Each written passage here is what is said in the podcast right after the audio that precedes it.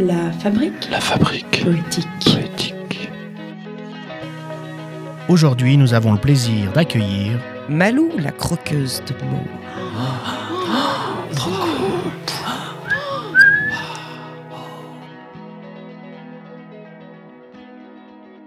En cette journée d'été, un espace pour respirer.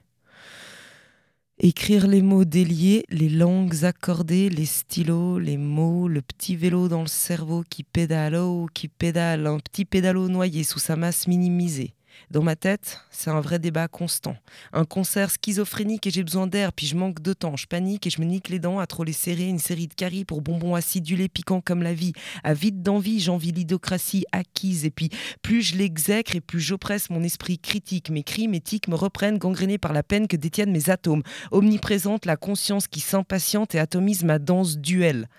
Le marasme méprisant de mon corps céleste qui s'élève, sève et puis peste d'être un reste d'humain. Il en veut à sa substance écervelée de douter du bien de se choyer et d'écouter ressusciter ses rêves desséchés pour le désert d'âme.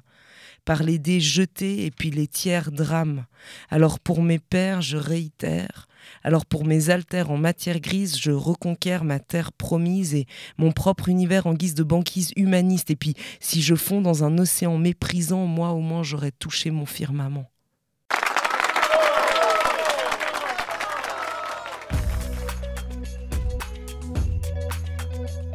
Revenez chaque semaine à la même heure pour découvrir un nouveau slammer.